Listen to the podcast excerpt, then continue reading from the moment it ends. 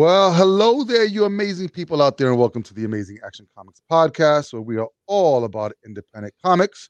I'm one of your hosts, Angel, with John Pepe. How's it going, Angel?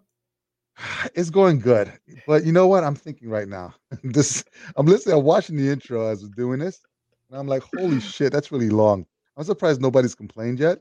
I think we're gonna have to do a new intro and cut it down to like 15 seconds because that's like a good 30 seconds of an intro. Yeah, you could do, you know, eventually how shows. This happened a lot when we were growing up. Shows would have really long theme songs, right? Right. So, and then after a couple of years, they would just cut it down to like one or two notes. Like Lost was just like one note, you know, or like Family Ties, really long theme song, explained the whole story. But by like the end of the show, the opening was just like they would come out and go sha la la la, and then Family Ties, you know. So you could just do like a one note. Boom. You know, they never did it with Who's the Boss.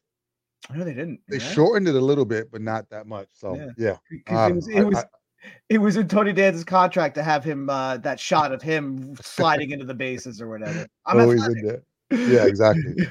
All right, gang. Welcome to another episode of the Indie Comic Review. We've got some books for you this week. Yeah, we're looking forward to discussing. But before we get there, we've got some news from the last week or so. So I'm gonna let you start with your non-indie news. It's not indie news, you know, but only because of, you know, what happened with like the CGC thing and now this thing with PRH. It's just everything's kind of fishy with, you know, stuff that's been going awry. So yeah. Give us a scoop on what you got. This is like more like police blotter. So we have an APB. We want people to be on the lookout for 12,000 copies of Ultimate Black Panther #1 because apparently something happened at Penguin Random House, who is the main distributor now for Marvel in the US, where they lost 12,000 copies of arguably, you know, definitely the hottest book of the month, right?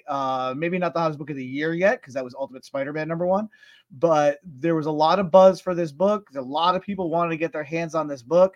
And 12,000 of them are just unaccounted for, according to Penguin. Unaccounted for. Yeah. So if anybody who recently quit Penguin Random House or works for Penguin Random comes and be like, hey, I got some comics I want to sell you. You know. Well, you figure what's the cover price? I think it was $4.99. $5.99. $5.99, and it was going for on the aftermarket for how much? I think $25. Before hit release, he has like 25 and 30, 40 now. Ultimate Spider-Man's going for like 80 on the aftermarket now, but yeah, just 12,000 copies. That's a guesstimate number. It is definitely thousands have just gone missing, and it's not like that UPS truck from a couple years ago that like crashed on the freeway and thousands of comics were just destroyed. Like they're boxes that are unaccounted for apparently of this comic. Yeah, inside job. Yeah, inside job. Shady stuff going on. So, you know, if you have those books, give them back, please. Give me a copy because I'd like to read this book. All right. So, in other news, this is a bit of sad news. And you know, we have artists that we've talked about in the past year that have, you know, left us and gone up to drawing heaven and art heaven. And it seems as we get older, year by year, we're going to keep losing people. I mean, Tina Turner's gone. I mean, that's it. I'm done. So I can, you know, leave shortly after that. But yeah, I mean, we're just going to keep losing people. So, and the thing about this person is that there was nothing. There was no indication unless I missed something. Yeah, you know, Carl Weathers. Nice. Passed away at 76, I believe it was, which I think on February 1st. Yeah, and we had just seen him literally in The Mandalorian, and he was absolutely fantastic. He had an Emmy nomination for his role as the Great Grief Karga on The Mandalorian. He didn't win. You know, he was a great writer, actor, director. He directed, I think, two of the best episodes of the last season of The Mandalorian. Right. I mean, just an amazing guy by all accounts. And one of the things that I heard about a story that I heard about him that I thought was really kind of neat was, you know, when they did Commando, him and Arnold was still kind of new, only had a couple movies under his belt at that point. And he like almost worshiped Carl Weathers. And, you know, because here was a guy who was a muscular guy, but it was a really good actor. And you notice like the way you carry yourself on screen as a big guy, the way you deliver lines on screen as a big guy, how you could use that in tandem and not just be a big guy, but bring a lot to your performance. So apparently on the set of Commando, Arnold was glued to Carl Weathers and learned a lot from him about how to be an actor, especially in an action format. So that's cool. Yeah, because really, I mean, that was probably one of, I think that came before Rock. No, it did come before Rocky, right? No, that came after. Yeah. Action Jackson even came after Rocky as well, and that was probably one of the first movies I saw him in. Was Action Jackson, only because of what's her face? Vanity. Vanity. Yeah. Well, that's the thing. So Carl Weathers was an NFL player. And then retired, you know, I guess because of injuries or whatnot, retired. And I think Rocky was probably his first real role in acting, you know, and that put him on the map. And, you know, very easy to come into Rocky and be like, oh, just play Muhammad Ali. And he's like, no, there's a guy here. And you could see the levels of the human that Apollo Creed was. Apollo Creed just wasn't a cardboard cutout villain for Rocky to fight. Like he was a guy with a family and problems. And you see that in those first movie. And then in the second movie, it carries over that sort of antagonistic respect that Apollo had for Rocky for going the distance. Yep. And then to take that relationship and then move it into the third movie. Movie. Yeah. Like, and I really, dude, listen, I will never forget Rocky 3. Just that running into the ocean should have been cut out of the movie. Those shorts were too short. The tube socks, and the tops. The 80s tube socks. Oh my gosh. Yeah. But there was, so you had him just like being this arrogant asshole in the first one, then just kind of like starting to warm up and respect Rocky in that second one, then becoming his mentor so that he can, you know, beat up Mr. T, and then sort of like that turn in Rocky 4. So he had this really beautiful arc in the Rocky series, which was fantastic. And I think that's where most people know him from. Yeah. And I don't think... a lot. I mean, even his like comedy chops were pretty good as well. Oh, Arrested Development. I heard a great story about Arrested Development. They just kind of wanted to like have him on for one bit, and he's like, No. How about if I just come on like for a few episodes and like play myself and this version of myself that's just really, you know, and it's hilarious. If you ever see these episodes of Arrested Development, he's great. Yeah, he had great comedic timing, great comedic chops. I don't think that Apollo Creed's arc in Rocky would have been what it was if it wasn't for who Carl Weathers was and what he brought to the table. It's funny because shortly after he passed, Giancarlo Esposito posted this picture of this card with a quote from Carl Weathers. And I actually used this on my other podcast the other night, but since you bring it up, I just want to read this really quick. This kind of tells you the kind of man Carl Weathers was. Believe in yourself and all that you are. Know that there is something inside you that is greater than any obstacle. And I just think that's great. Nice. Yeah. BMD nerd. They were just being bros on the beach. Laugh out loud. Yeah. That was Rocky 3. So that was in the 80s, right? 83. Yeah. Yeah. There's bros and then there's bros. Yeah, there's bros. I wasn't digging those. Well, for the 80s, it was fine. I just think now when I watch it, I'm just like, I have to fast forward. There's a great meme out there that somebody basically took the shot of them running and then in the background put a whole bunch of AT-ATs from Empire Strikes Back shooting lasers at them on the beach. I was like, that's cool. Yeah, but we're going to miss them. I mean, what's going to happen with The Mandalorian and projects moving forward? He was, definitely influential and stuff like that. So Carl Weathers, knock it out up in heaven or wherever you're at. So yeah. Ooh. All right, so moving on. The first images of the Hasbro page punchers that McFarlane has going on with, I think, G.I. Joe and Transformers. Did you get to see them? I did. Yeah, they're like the little 2-3-inch page punchers. I get they're 2-packs, right? So you get like two figures. Dude, I want Snake Eyes and I want Optimus. and two comics. I thought that was really neat.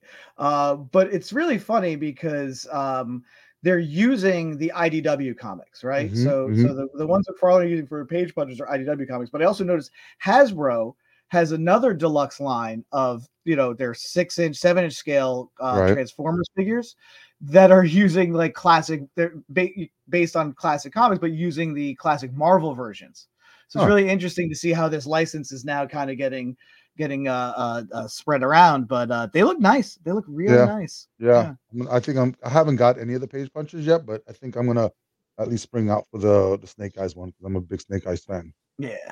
So if you guys don't know what they are, they're pretty much re-comic releases with they're 3-inch figures, right? Yeah. And they're McFarlane, so they got really cool detail. Yeah. I think they're fully articulate from what I understand, or at least the legs and the arms move and the head move. I don't know about the wrists and the knees and stuff like that, but yeah, check them out. They're pretty cool. He has them for a whole bunch of DC stuff, and then obviously for all his Spawn books as well. Pretty cool. All right, this next bit is going to lead us into something else a little later on, but yeah, it was weird because I got into comics in the early 90s. Most kids growing up that are our age were reading comics in the 70s and the 80s. I just, as much as I wanted to, just could not afford it until I got into my teens. And then I started, working and was able to buy my own comics. And about 92 is where Image sprung up. And right before that, you had these artists that just really stood out for that particular time. One of them being Rod Liefeld. So, he did New Mutants, got that book to where it needed to be, and then launched X-Force from there, which sold. I should know this by heart because every time he does his freaking podcast, he mentions how many millions of copies that actually sold. And it's crazy because we're so far removed from that number. Like Jim Lee's X-Men, Todd McFarlane's Spider-Man, these were comics that sold in the 3 to 5 million range. And then when Youngblood launched, I think that was in the couple million range. Mm-hmm. And those first couple of books from those creators were like in that 1 million to 2 million range, and we haven't seen numbers like that since the 90s, and I don't think we're gonna at all. I think the closest we came was some Batman book that was like close to 500,000, close but didn't quite hit. Yeah, it didn't quite get there. So I think anything that's in like over 100,000 in this day and age is sort of like the new million, unfortunately, because we're never going to get back to those numbers. But yeah, so Rob Liefeld was one of those creators that I gravitated towards because it was just, his art style was just really it stood out from other people. And I think at that time, these guys were kind of like, not replacing, but with the next generation. So the classics of, who are we going to call out? Actually, I'm not going to call out anybody, but yes, replacing some of the classics. Some of them are still around and doing some really great work. But yeah, you had these people that were coming up, and then obviously they started their own company. But he was just one of the ones that I gravitated to because of the style. And he still gets shit today for not drawing hands or feet, but dude, he sold 5 million copies of X-Force. He's good with feet. It's ankles that he had the problem with. I always found, because it was like tapered. Really, he was one of those guys though too. Like you can very easily see the Jack Kirby influence, just to bring up an old name, an old guard name. But you could tell like he really modeled a lot of his style and his panel layouts and characters, doing the thing, very, very Kirby style. And then he just brought something modern to it that people really, really responded to and gravitated to. And if you weren't around at the time, it's really hard to underestimate. He was the guy as far as public facing for comics. So Todd was doing, bang up work on Hulk and Spider-Man, and that led him, to go to, help create Image. And Todd was a name within the comic world. And all these other guys were kind of doing, Jim Lee was a name in the comic world, but it was Rob who was on the Tonight Show to promote Youngblood. It was Rob who got the Levi's 501 jeans commercial. Like it was Rob who was the pretty boy and was the public face, the media face for a couple years there. Yeah. And young too. I mean, I think he was in his either late teens or early 20s when all of that stuff was kind of going around. So I mean, that was a lot of stuff to take on at such a young age. And then he became Matt Damon for a while and went into acting, and then he went back to comics. Yeah, so. Yeah, exactly. But yeah, so he posted not too long ago, I think it was just a couple of days ago, he's sort of retiring from drawing Deadpool.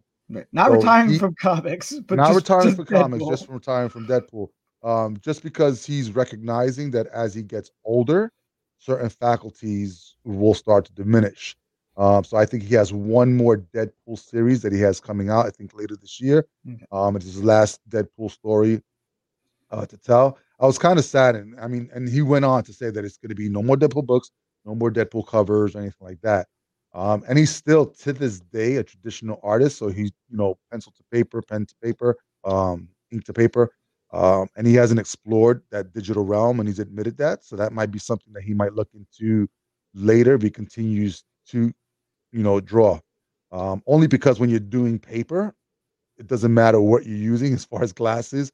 You need a magnifying glass and stuff like that to lay down paper and stuff like that. It's just weird. But, with the computers these days, you can actually make everything a lot bigger by pinching in and out, zooming, tools a lot faster.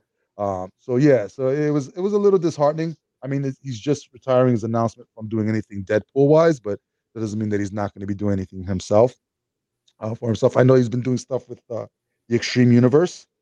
So he has some Last Blood that he has going on Whatnot. So I'm pretty sure he's still going to have his projects.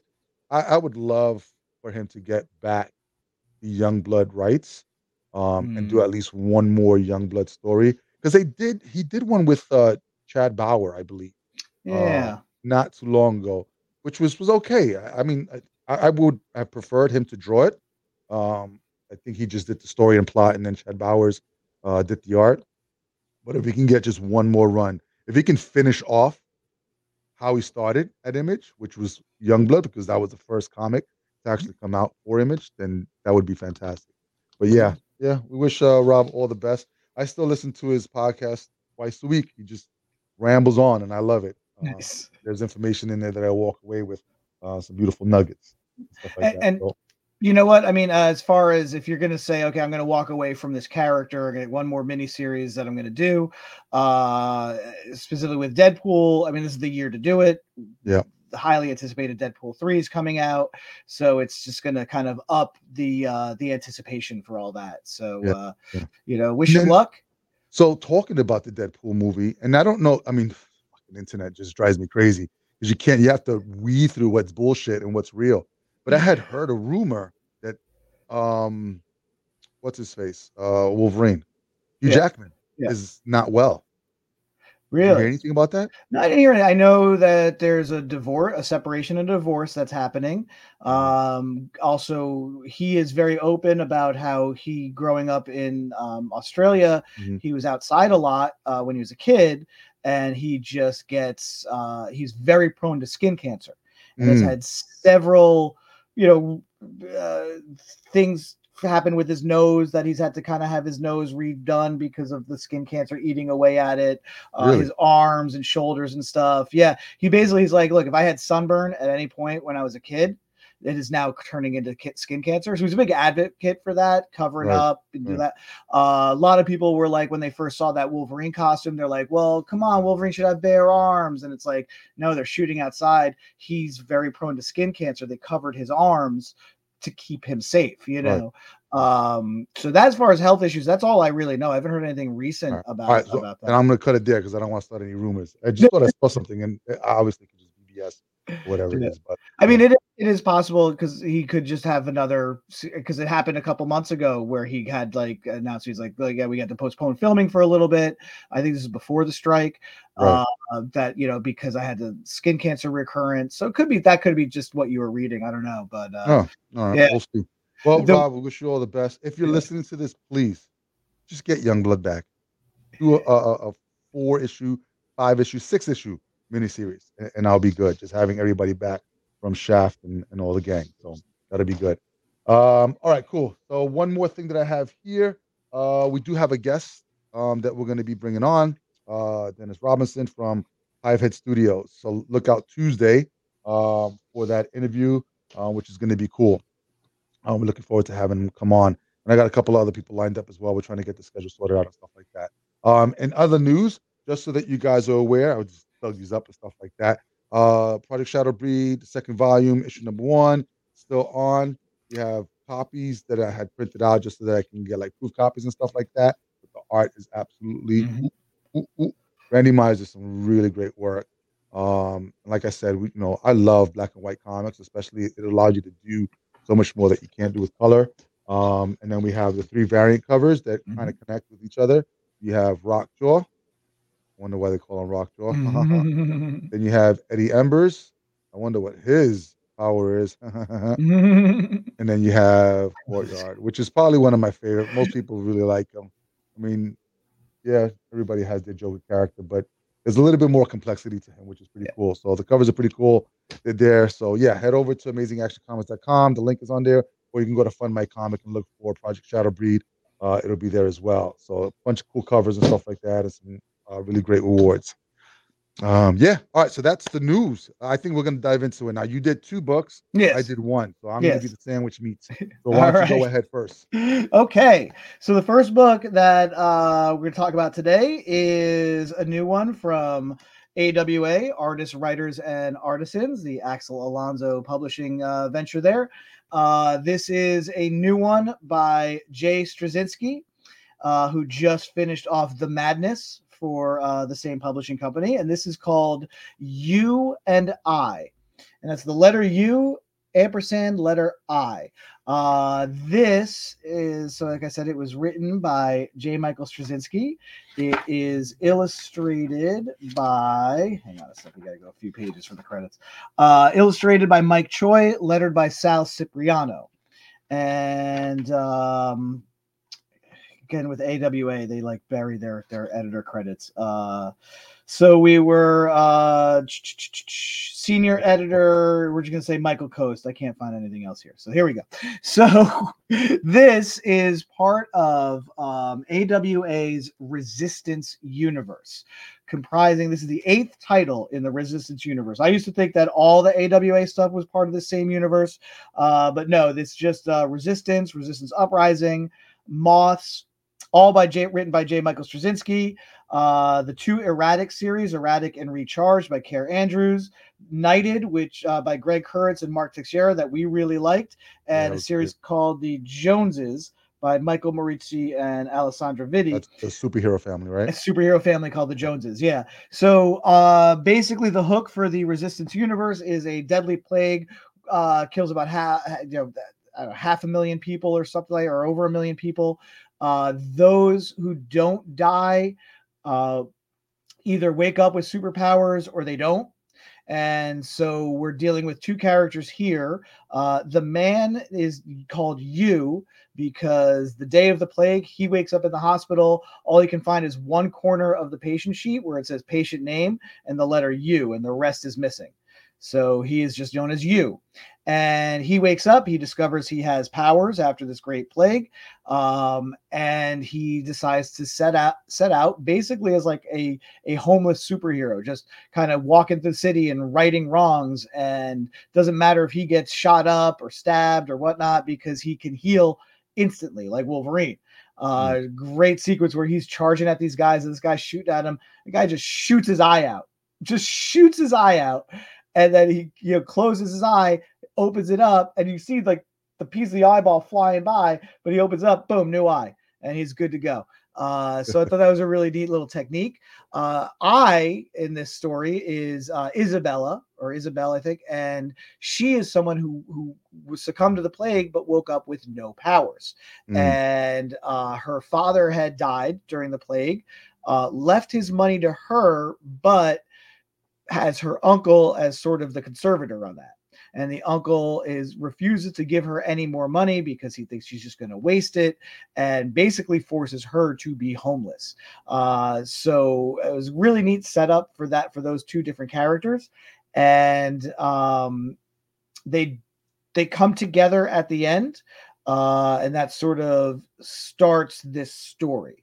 So I really dug it. I thought it was really cool. Having only read 1 other book in the Resistance universe, which was Knighted, and even with that, I didn't feel lost. I didn't feel like I needed to read the other stories just to get what's going on.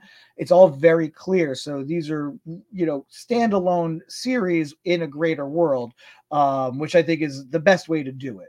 To not have to have someone do homework before they read a comic. You could just pick this comic up and just dive right in and really enjoy, you know, some really nice artwork. It's some really good line, like kind of like thin line work. And there's a really cool part about this. Let's see if I can. So basically, this is the guy you, right? Mm-hmm. And you could see he's there's a woman who's kind of, you know, she's not being mugged. There's a hit out on this woman, and he's saving her. But you see that there's those, you know, you see below there's that panel with the guys, yep, with the guns, but above you see it's a little more lushly painted panel. Yep. That's how he sees the world.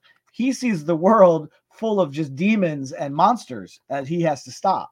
So you get all these little moments where you see what's really happening, but you see how he sees it. And I thought that was a really nice transition, and the difference in the art and the colors. It's like a little thicker, denser line style, a little less cell animation style than the real world stuff. So I thought that was a really cool effect. So you kind of get the people that he's seeing as like demons. Are they bad people? Yeah, the demons he sees as bad people. In fact, the woman that he's saving, at first he sees her as like this sort of like old crone, but then he saves her, and she's so happy that he sees her now. She's like almost angelic and beautiful, right?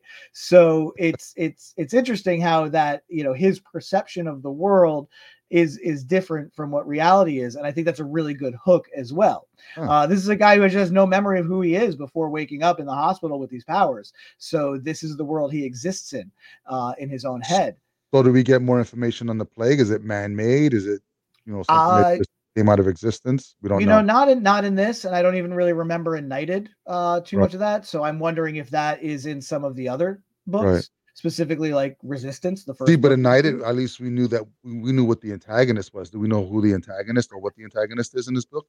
At this point, no. It's just establishing your two characters, and then they meet at the end during an inciting incident, and then it's going to go from there. It's a 6-issue mini, just like The Madness was, and you know. So again, we've just put these two characters together, so we're going to see their relationship develop. And it goes from there. So again, it's, you don't need a lot of information going in. You could just enjoy this for what it is. And I thought it was really good. I thought it was, you know, Straczynski is one of the best in the field as far as writing. Mike Choi, really good, competent artist. Everything was easily interpreted. So I liked it. I'm along for the ride on this one. And maybe this might be the book that's going to be, I'm going to be like, okay, now I want to see more of these Resistance stuff. But cool. Yeah. All right, great. Check it out, guys. You and I from AWA. All right, my turn. All I have to say is Thundercat. Ah! All right, so we've been talking about Dynamite having a whole different line that they've not been used to putting out. So they got a whole bunch of licenses from the Disney. I didn't realize that this is Warner Brothers. Interesting. Warner Brothers owns Thundercats, right? Well, because it says it inside the Indicia. Sure, that makes sense. Yeah. I had no idea. Warner Brothers, wake up and give us a Thundercats movie. So here's the deal. Let me get through the credits first. Declan Shalvey, fantastic writer. Artist, Drew Moss. Colors, you have Chiara. Oh, I'm going to mess this up. Francia and Martina Pijodoli. I messed that up so badly. And then letters by Jill Eckleberry. Okay. And the DNA cover. This is the best thing about this book. Not this right here. I knew it. Fuck yeah. Who did that cover? No, shiny. Liefeld covers. There's no ankles. Like, that's not Liefeld. That he's doing, like, I think a couple more issues too. So I'm getting every single one of them as well. I shouldn't say that that's the best thing about this. All right. So here's the deal. I was really looking forward to this. I'm not disappointed by any means whatsoever. Because I think Declan is just really great at, you know, both drawing and writing. It's an origin story. So if you don't know Thundercats, then this is really great because it gives you a similar origin to what we got in the cartoon with a couple of changes. Here's the deal, though. While reading this, because as a kid, you don't really question anything. You just take it for face value and you go along with the adventure. As we become adults, we want answers to things that don't make fucking sense to us. So I went down a deep hole and I was like, okay, in the beginning sequence, and even here in the beginning, they escape Thundera, right? Because it's being attacked. So the world's being blown up, whatever it is. And in this book, the mutants want the Sword of Omens. So while they're leaving the planet to go somewhere else, they end up in Third Earth. So I wanted to know, are they in the same solar system? So I went down the hole of how far is Thundera from Third Earth? And there's nothing. There's a shitload of maps of Third Earth. Like, people have drawn maps of Third Earth, and I think they used either the cartoon for all the places that they were or whatever they used to create maps of that. So I know what freaking Third Earth looks like. I don't know where it is in relation to Thundera. Now, in the book, they all go into stasis pods, which makes sense because they're going to be on a long trip. So now I know if they're not in the same solar system, maybe they're somewhere outside of a different solar system. It makes sense for them to be in the same solar system. Solar systems are huge. So they're in stasis, and Lionel's stasis pad is broken. So he's the only one that ages. So he's a cub when he goes in, and then he's a man when he comes out, yet he's still cub mentality because his body is grown, but mentally he's still just a boy and stuff like that. And I think we got that in not the original version, but I think in like later versions and like the 2000 version, that was similar to what happened, where Lionel was still just the boy. Same thing here. Jaga dies on that trip there, but there's a twist at the end, which is weird. And this is why I went down the rabbit hole, because you left Thundera to protect the Sword of Omens and your race of people who all die except for one ship, which is the ship that they're on. So they're all the Thunderians that survived. But yet in the cartoon, we know that more survived because on freaking Third Earth, they just kept popping up every season. So I don't know what's going to happen here. So my thing was, okay, if the Sword of Omens on Thundera was a thing, how the hell did people on Third Earth know about the Sword of Omens? AKA Mumra, feeling the power of the Sword of Omens. So they have to be in the same planetary system. They have to be. That's what I'm telling myself. So if anybody knows the answers to this, please tell me that they're like, no, it doesn't make any sense. Because even if they travel from Earth to Mars in stasis pods, that's going to be how many months? 6 months, 9 months, whatever it's going to be traveling. So he's not going to grow unless the acceleration rate for cubs is faster than humans. So now I'm going to this fucking rebel. I'm trying to make sense of it. So he was hit with cosmic rays like the Fantastic Four, and it just grew him up. But the only reason why I went down that rabbit hole is because Mumbra sensed the Sword of Omens. But he knew what the Sword of Omens was. So how does he know what the Sword of Omens is being on Third Earth and not of Thundera? Because Mumra was never from Thundera. No. Even though he is a cat person. Because he has been on Third Earth for a long, because there's a whole ancient temple and he's an old guy. And it's not like he was maybe, I mean, I was thinking maybe he was exiled to Third Earth from Thundera ages ago. But so then that means the ship knew where it was going. Right. When it left. You know what? I'll take that. I will fucking take that. If that's the deal, that he was banished and he was exiled to Third Earth a long time ago, and it became this mummy thing, boom, I'll take it. Because what's really great, I have to, normally I don't do spoilers, but this has fucked me up at the end. So Declan, you got me. Hold on. I'm going to spoil it for us. So if you haven't read it, look away now. 3, 2, 1. That's Mumra. Who's behind him? Oh, is that the Jaga, right? Yeah. Yes, and he knows who he is. So I think your fucking theory's right. They know each other. Or they started on Third Earth and then they migrated. No, because why would they go back? Makes no sense. No, there's no sense. I like that idea. I like that idea that Mumber's actually a cat person and was exiled to Third Earth. And so when these mutants came for the Sword of Omens and destroyed the whole planet or whatever it was, and then they went and they went to Third Earth. Mm-hmm. So because to have that relationship between him and Jaga, or him knowing who Jaga was, that was kind of weird. So yeah. I need to know what Declan has up his sleeve with this particular book. What was also really cool is the designs. Mm-hmm. So let me do this real quick. That way you guys can actually see a little bit more of it. But if you look at Tigra, he has sort of like this mustache thing going on. Yeah, cool. With the whiskers, which is pretty cool. Everyone else kind of stood the same with Shatara, Wile E. Kid, Wile E. Cat. Panthro got a little bit of a change as well. So I do like the updates on it. So yeah, it's pretty cool. If you're a fan of the Thundercats, I think this is worth definitely picking up. I mean, the first issue, and the thing with Dynamite books that bothers me as well, like first issues, they're thin as hell. Yeah. Look at this. It's paper thin.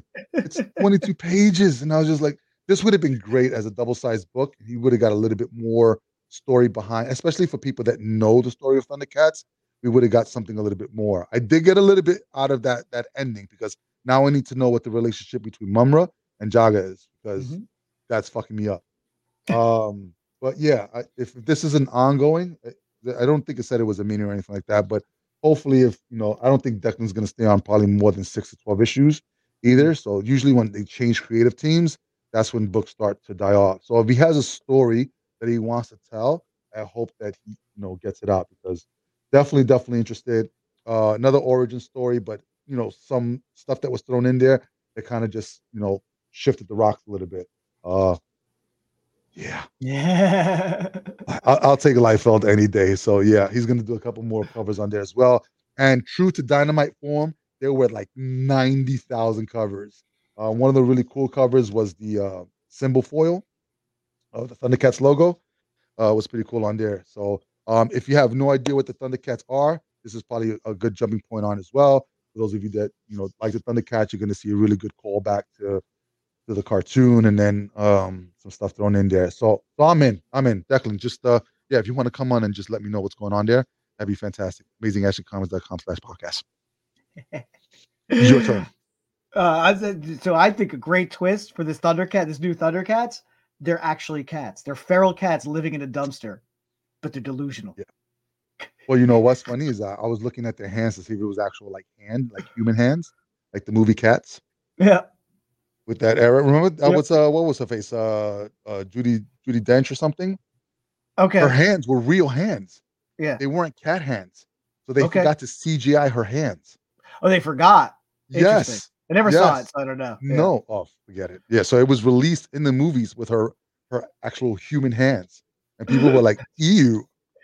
I remember there was a big uproar about the cat butts in the Cats movie, that they animated the actual cat butts, and then they were like, "Oh yeah, well, maybe we shouldn't have done that."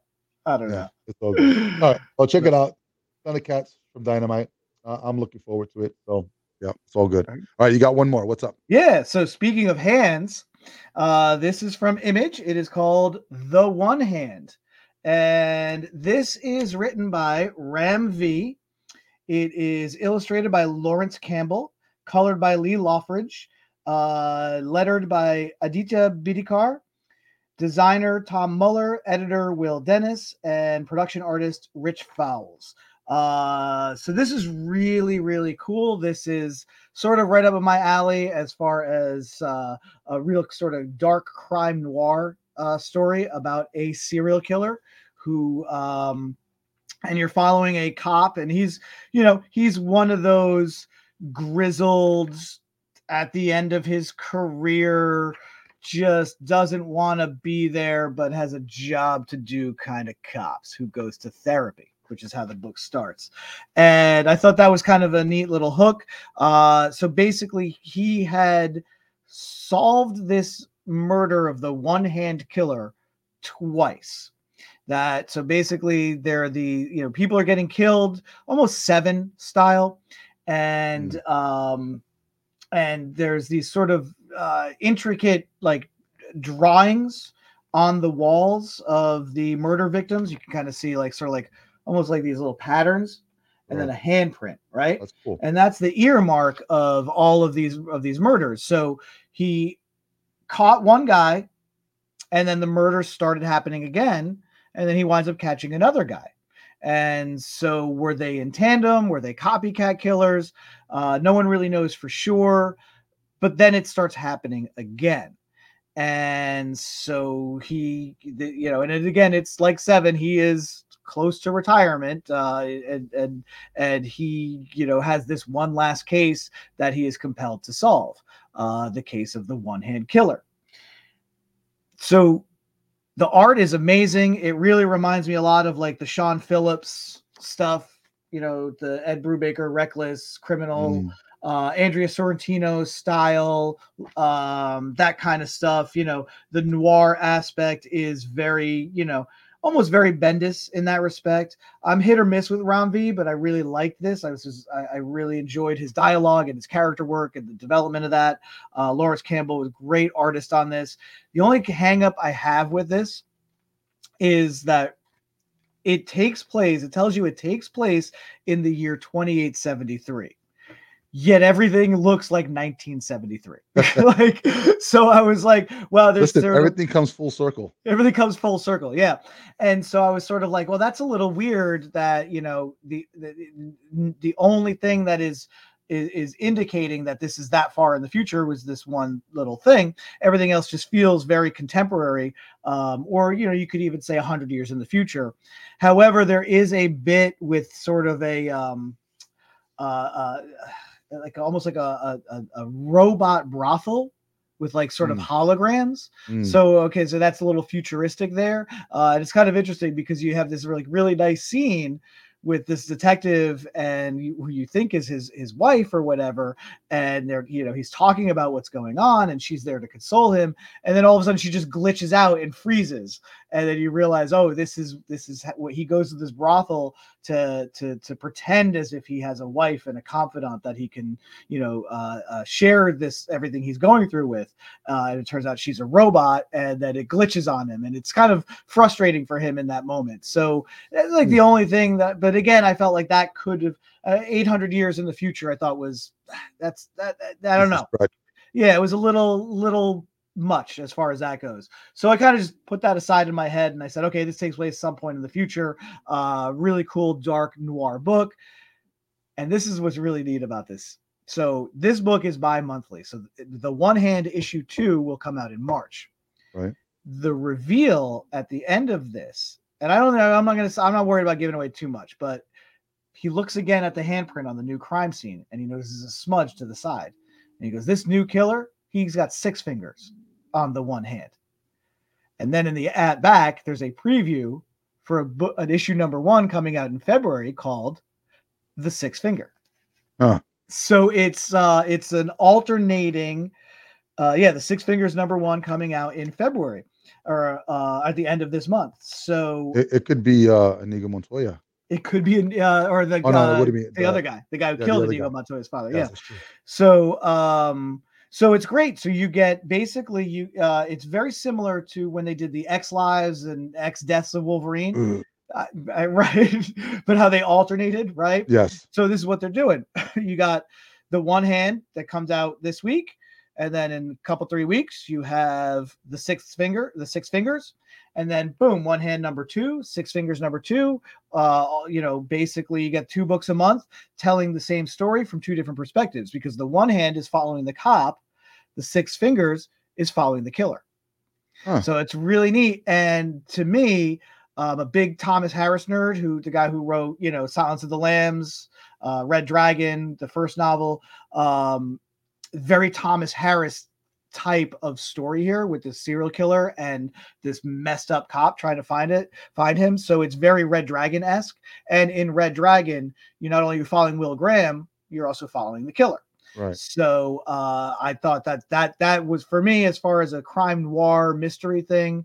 I love that. I love when you can have the guy looking for the killer, but you also are able to get into the head of the killer. Right. So is the killer targeting this specific cop?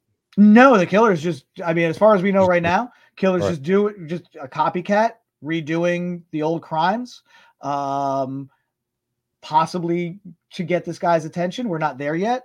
Right. We really don't know who the killer is, and it's going to be interesting to see how they can keep that mystery of who the killer is while that killer's carrying his own book. So I'm really looking forward to the Six Fingers #1 to see how this is done. But as a setup and a concept, I thought this was really cool. And the other neat thing about this is that Ron V and Lawrence Campbell aren't doing the Six Fingers. The Six Fingers is written by Dan Waters and illustrated by Sumi Kumar. Huh. But your colorists and everything and your letterer, that's all the same people. So that look will be unified, but you have two different. Should be the same. Yeah. It's smart to probably have two different creative teams because it's two different people. Yeah. If they get into the head of two different people. Yeah. I almost wonder if they would have benefited doing it like Local Man, where it was a flip book. So it was on the same, but I guess no, because they wanted to come out bi-monthly. Yeah. And this, so I would say like You and I, we've talked about this. You and I, it was a thinner book, right? So it just was very light. It was a really quick exposition, and you don't really get the two characters to actually see each other until the last page. Mm. This has a lot of room to breathe, right? And so I think a flip book like that would have cut into the organic room that this needs to breathe, right? So plus you make more money by having two different books. Of course. Of course. All right, who's the publisher? That is Image. It's another knockout by Image, yeah. So yeah, the one hand. I will definitely be picking up the Six Fingers. I will definitely continue with this. I don't know if I'm going to review Six Fingers because I'm almost right now in my head. I'm like, well, that's just issue 2 of the one hand, but we'll see if it really knocks my socks off, then I'll definitely talk about that a little bit too. All right. Well, yeah, I mean, it'll be the first issue of the Six Fingers, so it'd be interesting to see that perspective of the killer. Yeah, and how it's done. And Daniel Waters is a good writer too. I've liked some of his stuff recently, so I'm definitely looking forward to see where this goes. I just love that idea. I love the idea of the two titles, one following the cop, the other following the killer, and where we're going to go with this. All right, we'll check it out. All right, that deserves an applause. All right, fantastic. All right, gang, that is all that we have for you this week. Just really quickly remembering, you can head over to AmazingActionComics.com for details for crowdfunding that we have for Project Shadow Breed, Volume 2, number 1. I got to talk to Justin and see if I get him on so that we can chat up about this book and more information and stuff like that. It's been a while since we've had him on, so I think that would be cool to have him on there. So yeah, so cool. If you like what you hear, please subscribe to the podcast. Better yet, tell 100 other people to subscribe to the podcast as well.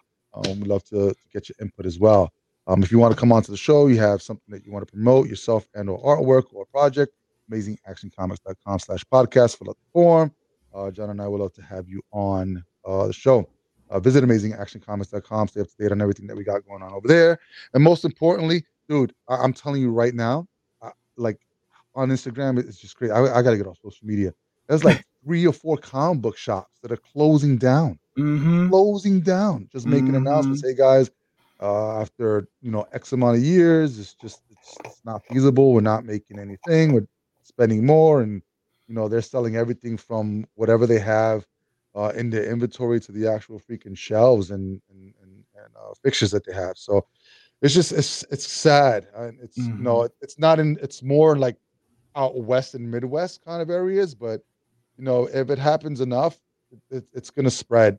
And I'm fearful of that. Hopefully we'll be long and dead before the last comic shop, or true comic shop store closes. But yeah, get out there, support your local comic shops, because without us, they're just not going to be around. And the less sales there are, the less stuff that's going to be out there. John, where do you get your books from? Well, I get my comic books at the last comic shop on earth, The Joker's Child in Fair Lawn, New Jersey. 35 plus years, we're still going strong over at The Joker's Child. But you know what? I see it. I see how tough it is, especially for these people that just really give their lives to running a comic shop. It is definitely a thankless industry in that respect, but people, people come in. They love to come into the shop. They love talking to Glenn and Karen. They love talking to the guys of the staff.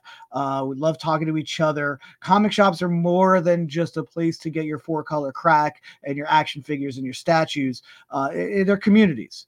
There are communities where people have forged really lasting and solid friendships. I know that just a lot of people in my life that I just, would not have had if it wasn't for places like the Joker's Child and other local comic shops. So yeah, Angel's hit the nail on the head, man. It's a shame when stores shutter, but let's do everything as we can as consumers to keep these stores going because, man, they would be terrible if there were no comic shops in the world. It just really would be. Absolutely will be. And you get one of these just for saying four color crack. All right, kiddies, that is all that we have for you this week. We'll be back here the same bat time. Remember that we do have a guest coming up, so look out. I believe Tuesday we'll be launching it. Dennis Robinson of Hivehead Studios. He's got a werewolf book too as well, so we're kind of excited to talk to him and get that out there to you as well. So until next time, kiddos, please be amazing. Stay amazing and read something amazing.